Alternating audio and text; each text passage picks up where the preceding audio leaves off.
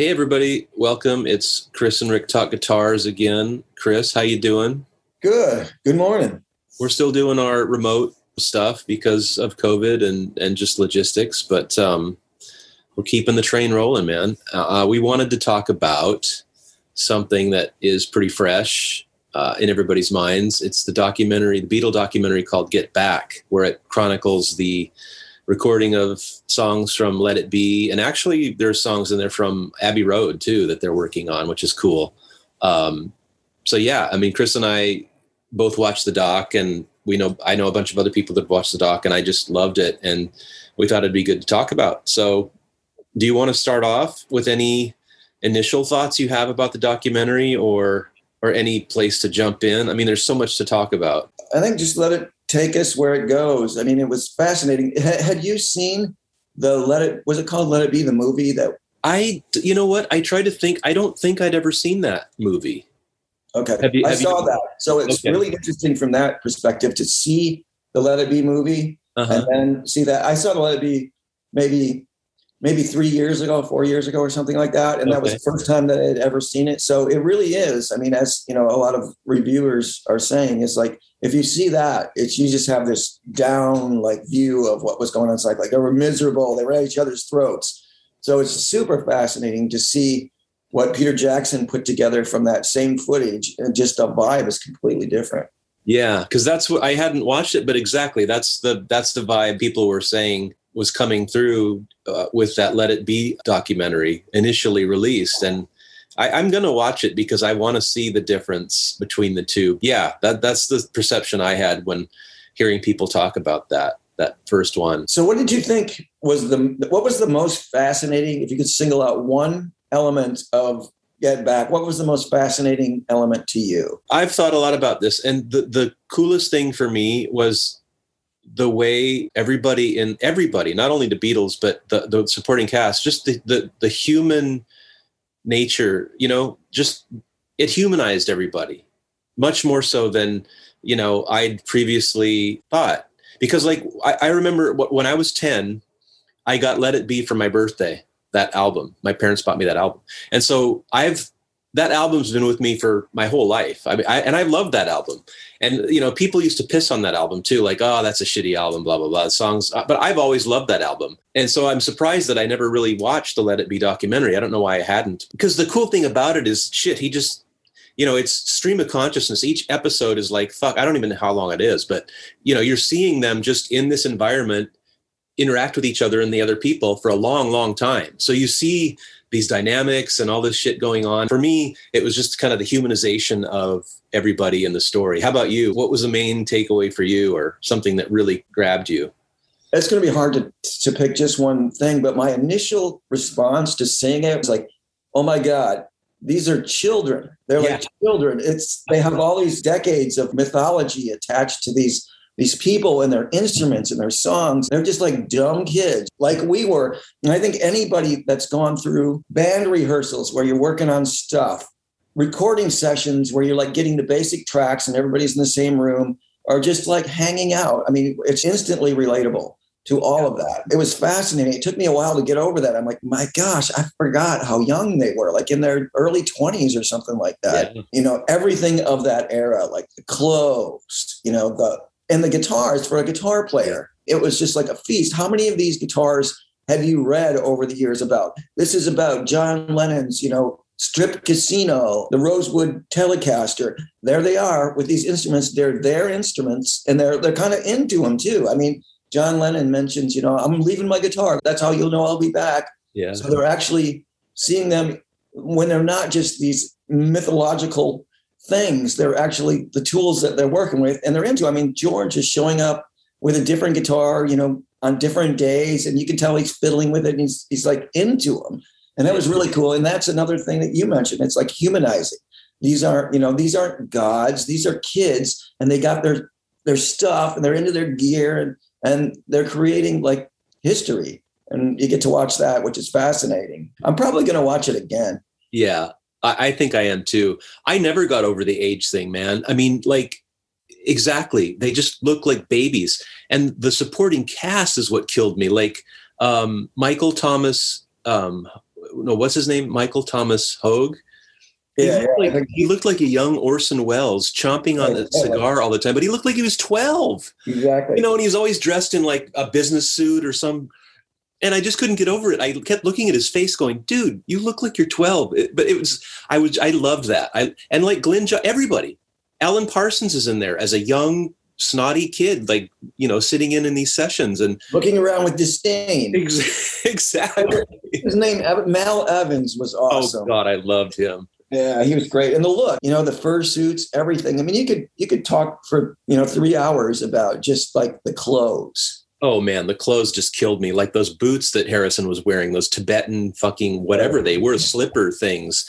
And then what killed me too was when again, this kind of highlights the bubble that a lot of these artists kind of find themselves in that that that they can really get anything they want. Like when he was offhandedly going, you know, could somebody go get me several pairs of black slip-on shoes? I, I've never had, and, and I'm size eight, and so sure. And then, and then a couple scenes later, he's wearing these slip-on black shoes. like somebody went out and got a bunch of shoes for him to try on, and just the endless stream of like toast and marmalade and tea and cigarette. Like somebody was constantly like bringing them shit. That just fascinated me too. But yeah, I never got over the age thing. I was just that's one of the things I tripped out on and just enjoyed so much. And exactly like Paul McCartney was just such a stud, like this handsome, you know, guy in the, in the prime of his life, super talented.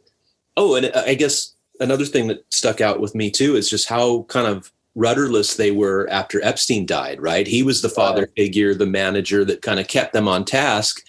And like you were saying, they're now they're just a bunch of young kids winging it. It's like, well, what are we going? You know, they kept talking about whatever this big event was going to be, and it changed every day. You know, it was so funny. So I dug that too. Just the the rudderless young dudes just trying to get this shit done. You know. One of the things that that struck me that was a little hard for me to deal with at first is I always really dug George Harrison. Yeah. And you know, I love his songs. He just seems like a, just a cool, like mellow dude. His passive aggressiveness in that was was kind of pretty hardcore. I forget the exact saying was something to the effect of, "Yeah, we could do it that way, and it'll be shit." yeah.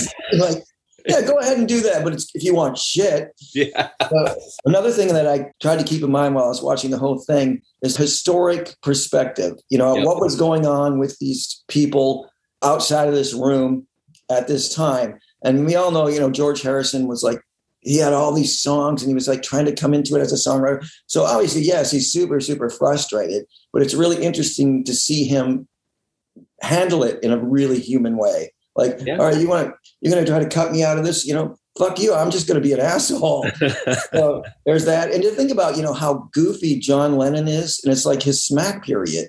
You know, keeping the historical element in perspective while watching it is really something pretty fascinating. Yeah, and I I'm glad you brought that up because I kind of had the same reaction. But then I did I exactly I thought about okay, think about how long these guys have been together playing music. Like George was 13, I think, when he joined the band, or really young. And so you know we're looking at this. This is 1969. Well, you know they'd been together for many many many years. And 64 you know it's five years from 64 when they kind of broke right? But before 64 they uh, you know they were together for years before that playing you know slogging it out in hamburg. I thought it was cool that they kept mentioning kind of hamburg and and some of their old you know stomping grounds or or stuff kind of in the context of this which was kind of cool to me.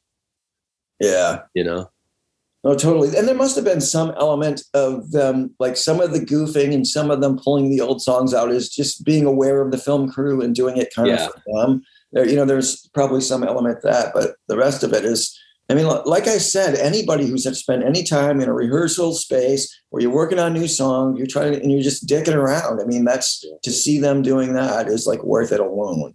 Oh yeah. And again, talking about the gear, I thought it was so funny too how they were not precious at all about the gear. Just like setting it down like willy-nilly and you know what I mean? Like, Right. like No nowadays they've got guitar stands and all this other shit and people, you know, like imagine you with your E ES345 and like just you know, clopping it on a chair or it, it was just, I just thought it was so cool. Be- And part of it to me, like you were saying, it's, these are their tools and that's the way they kind of approached it. It's like, you know, okay, what am I going to play here? Oh yeah, let's, I think the Rosewood Telly would be good here. Or, and another thing I thought was cool about the gear was how much they were playing bass lines on like the Rosewood Telly or that Fender baritone guitar or whatever the fuck that was. Yeah, the You know, six bass thing. Or Yeah, whatever. yeah. I thought that was fascinating. I, I didn't. I never knew that. Like, like some of that bass stuff was being played on those other guitars and stuff. But yeah, I, you know, you can see the um, Lucy, the red Les Paul start to take a dive. yeah. And just sitting around, you're like, uh oh. I know. But that's the thing, and I mean, I, I, coming back to that now, I mean, it's just these are historic instruments. I mean, Yeah. probably every one of those in the movie was featured in some sort of like guitar magazine, like profile. And so you, you know, you talked about them. Paul McCartney has his favorite bass that has the set list taped to the side. I Yeah, mean, how many times have you read about that? You know, Yeah. and there it is. It's just this thing. And he seemed like Paul McCartney seemed like the least gear savvy person there. You know, Oh, he's like, I don't, totally. I'm using, I like this one. It's light. You know, Yeah. they're trying him to play another bass. yeah, Um, and with John Lennon, one of the things that I, I just thought was so cool is like seeing the human element. Is um, they were working on one of the many, many times through Get Back, and you know by this time he's already got his solo, and he's kind of working it out, and he's kind of into it. You can see he's kind of like, oh, I got this part here, and so Oh. you know he's kind of goofing and he's playing it, and it's like, yeah, he found his part. He's into it. He's playing it. He's still working out the you know the little details to it, but he's got it, and he you know he plays it over and over, and he's kind of you know noodling on it, and it's like that's the part that ends up in you know get back. So seeing that is like I don't know, it's just completely fascinating. yeah. Well, uh, it's. Um, I had the same reaction when I was watching him work out his part on the the little steel guitar they had.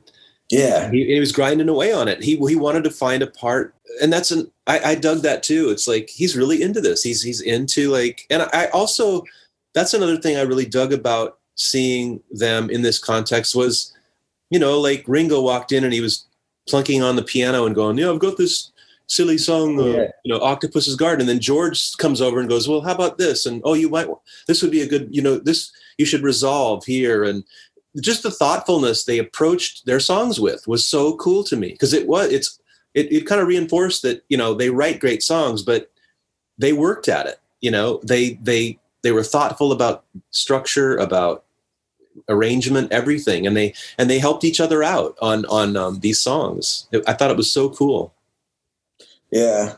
No, like I said, I I, I might need to see it again. I mean, Yeah. just seeing like Linda Eastman and Yoko Ono like giggling yeah just hanging out. You know, it's like they're kind of bored and they're kind of goofing around. They're catching up and you know making cracking jokes. It's Yeah. just really human. I think you hit it on the head when you said the human element to to these myths. Yeah, I mean that's the thing that just hit, and exactly like you were saying, just the interaction between Yoko and Linda, and and then them and the rest of the band. Like there's that jam session where you know Yoko's go, doing her vocal thing and Paul's on drums, and and they're just having fun, just Right. being silly, and and again the silliness is what I dug. They're just silly people, which was so cool because exactly, I mean, you know, we mythologize all these people and we mythologize their gear. And and when you see them in this context it's just like these are just guitars to them. These are just like they're tools of the trade. And they're just you know using them to write songs and to record. And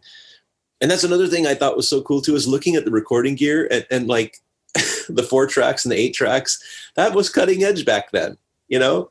It and, but they've got these big levers and things and right. i just thought it was i tripped out on that too looking at that But that was great sounding stuff. I wish, I mean, Yeah. I would love, and that's one thing that it really made me want to do. I mean, any, I've had a fair amount of studio experience.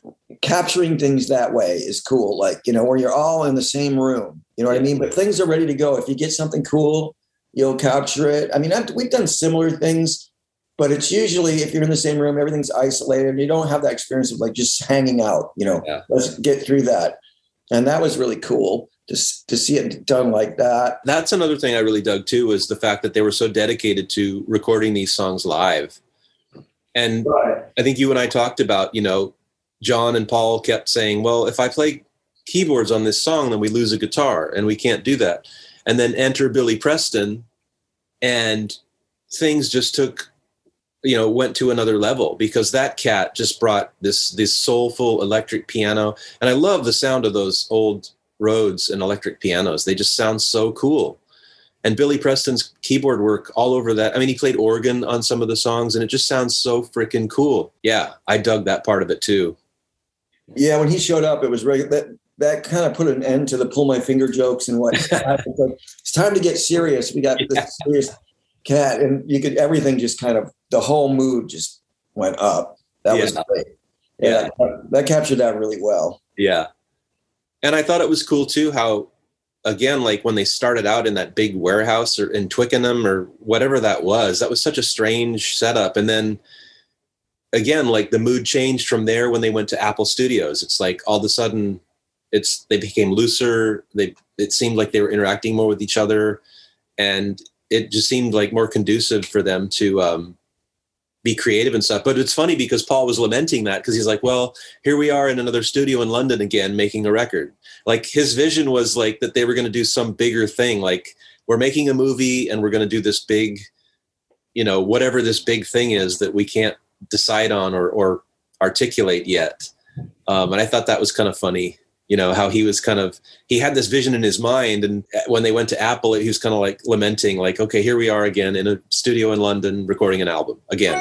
Like it's just we do the, this is what we've done all the time. Yeah, and George was, I mean, he was way into that. It was that was the thing that struck me too. Is like they here they're we're, we're seeing this room that they moved to, the Apple room, and it's just you know shit strewn around, and they're all sitting there. But he, you could definitely see he was like, "This is really cool. I want to do this more." Yeah. up to that point in their career, it seems like they would have been in cooler situations because it just looks like a room full of shit. But he was he was totally into it, and that definitely. I mean, you saw his mood go up, and he got really involved after that that was cool. Yeah, and uh, uh, back to like them winging it. I just I was fascinated by that too. It's like and and Paul kept trying to articulate things, but not very well. I, he couldn't. Uh, that's another thing I thought that was interesting is is the way they communicate with each other was really, I don't know. Did you get that sense? Like I couldn't even understand what Paul was trying to get at. Sometimes it's like I kind of got the gist of it, but it's like, what are what are you really saying? Like, I don't understand what you're what what do you want? You know, like right. He probably just wanted to do everything. Yeah, and maybe he didn't even know. But you know, but I thought it was funny when they were all spitballing and like Lennon's talking about giant plastic cubes that he can take right. home after the filming or some weird shit. and like, get, get, an engineer in here. I need my mic nut tightened. Oh my god! well, that's another thing I thought that was so funny is like the you know the mics were kind of all just like loose and hanging. You know, like it was just it just all seemed kind of tenuous and and just kind of haphazard. But yeah, it was so funny. I just and totally dug it. And the rooftop that was that oh, was awesome. That was a great payoff. And you know, in the Let It Be, I think there's a couple versions of the songs, but not. I mean, a lot of the footage isn't there, so it's great to see all of that footage and historically, that poor Bobby Cop, who goes down in history as the biggest asshole. I that's I found that to be so hilarious. These that that young. I mean, he again he looked like he was twelve, and he's this right. cop coming because we've had thirty complaints about noise in London. It's like he was so stodgy for being such a young dude. Right. But I guess he was just doing his job. But um, oh my god, yeah, that that I, I thought that was endlessly fascinating and funny. And well, the, the, thing that cracked me up too is like when they first went up to the roof, they they went on the outside of the building, and you know they were dragging each other up the on the outside. And then when they did the performance, they all just walked through the door on the roof. There must have been a staircase inside that just leads you up to the roof of the building. it's like I didn't notice that. I'll have to check that out. Yeah, but it's like because you know he, they're dragging Lindsay Hogg over the side in his suit, you know, and up on the roof.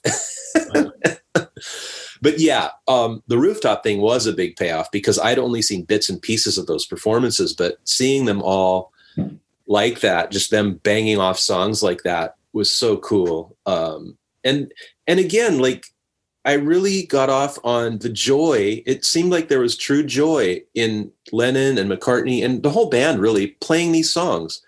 Maybe maybe those two more so than the other guys even, but but uh, which is I, weird I think because those two are, are the ones that historically that you know there's this mythology about the rift between them and and all the stuff that all the baggage they had together but those two especially seem to be really enjoying themselves you know oh yeah absolutely i mean It looks like Paul was really into it when the cops came out too. Yeah. He turned around and saw him. He was like, "Oh, this is cool." Yeah. Some drama. Yeah. One one thing to keep in mind is I don't know if you've ever had to try to play guitar outside when it's cold. Oh, dude. I mean, Lennon makes a a comment about that, but I'm like, how are they even fucking doing this? I mean, I know. like my hands are cold; they just clamp right up, and it's just like the strings get really kind of tight. You know, you're sticking everywhere, and he and he flawlessly plays his little solo, Yeah. get it back, and everything else. It was great. No, I thought the same No, thing. it it was definitely uh, not just for guitar players, but there's a ton of guitar player stuff in there. Just knowing what happened historically with Fender, and you know, coming in just before that and hooking them up with Fender, it was a big win for Fender. Yeah. And you know, so you see all that silver face, The drip edge amps, I, I Uh, thought were totally cool to see. Yeah. and that's where you know George's new guitar. So oh, it's great. I mean, and that we got to see three, I think three of Geor- George's historic guitars because he had he had the Rosewood Telecaster, he had Lucy, the Les Paul Standard, Yeah. and he had the what is it, Beboppy, the um the blue painted Stratocaster. Oh, Rocky. Is it called Rocky, Or- yeah, Yeah. Yeah. Yeah. Well, the thing, the guitar I dug was the jumbo he was playing, the Gibson. Oh, yeah, That was freaking a beautiful guitar, man. yeah. I think Um, John had one too, but it got stolen. Yeah. So he was leaning on George's. If I don't know, I might be wrong on that. again, like I think the cool thing about this documentary is that it it shows.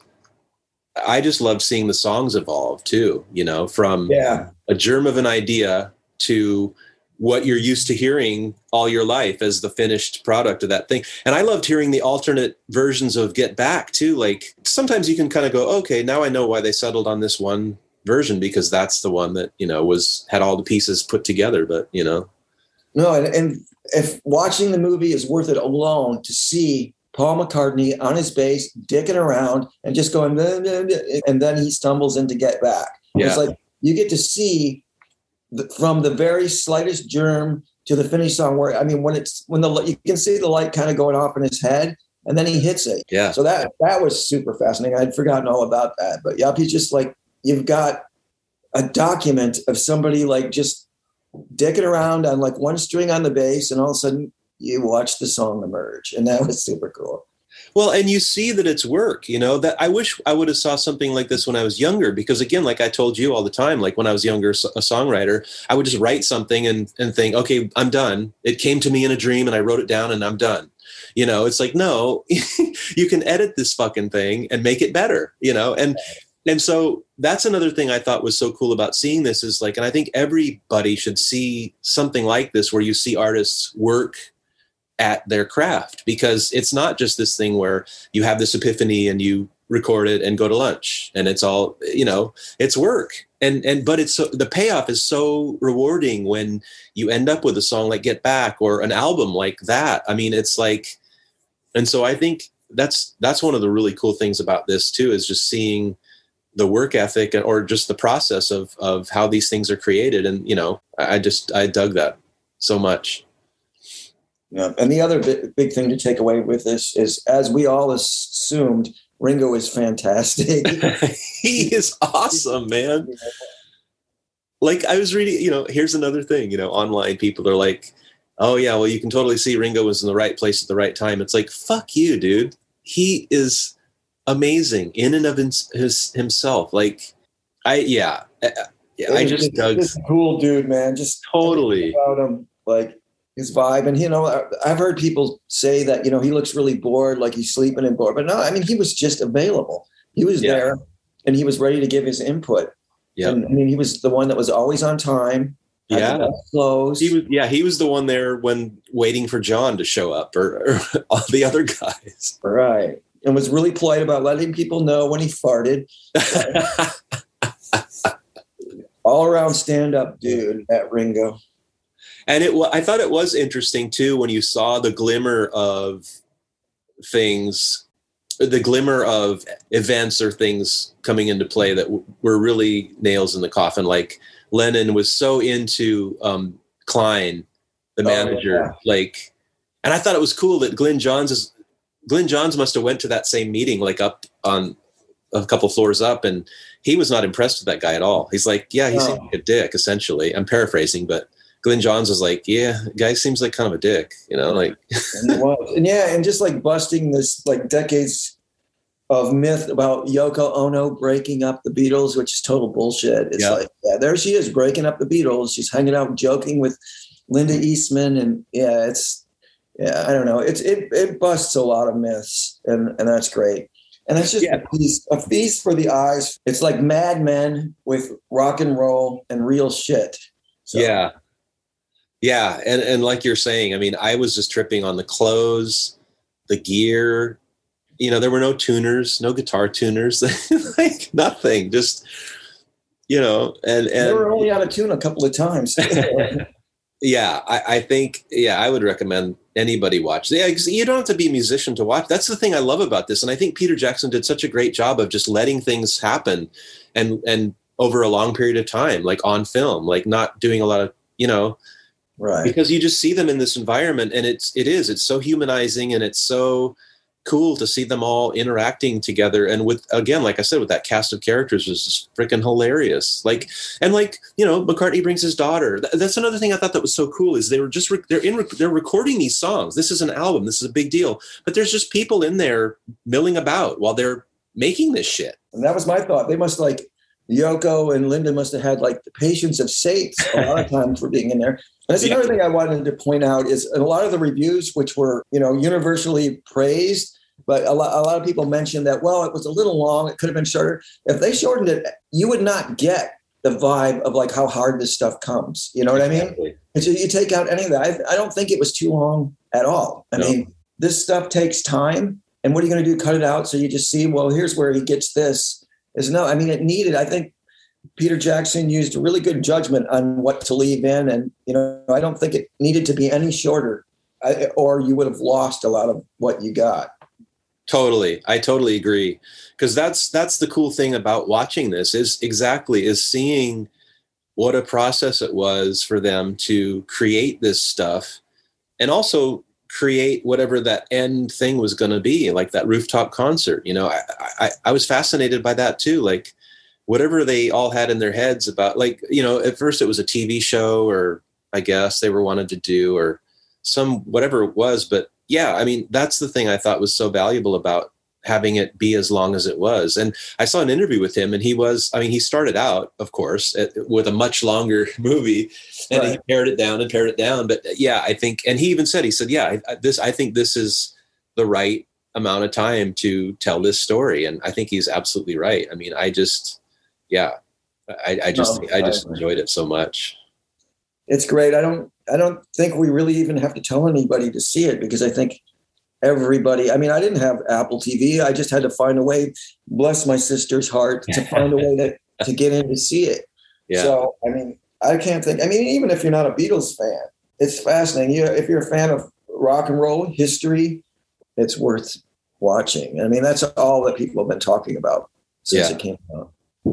yeah i agree i don't think you have to be a, a beatles fan per se or a musician or anything i think it's just interesting to see this process and these all these humans in this context working on this project you know super cool super cool well you got anything else you want to say about this or we talked it out I think. I mean, we could we could talk about this for another three hours, but I think pretty much summed up my thoughts, my the big thoughts that I had. I guess. yeah well i guess that's it yeah it was a good talk i really enjoyed it i think i'm going to watch it again too Yeah, I'm gonna watch it again. I got to do it. My nephew watched it, and he and I were he. You know, he's much younger than me, and I don't know how much into the Beatles he is, but he totally dug it for all the reasons you and I just described. I mean, he it was really cool. We had a good conversation about it, and he he really dug it. It was cool.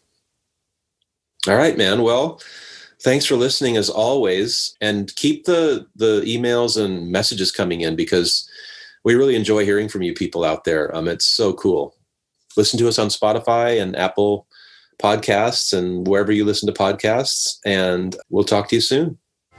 Bye.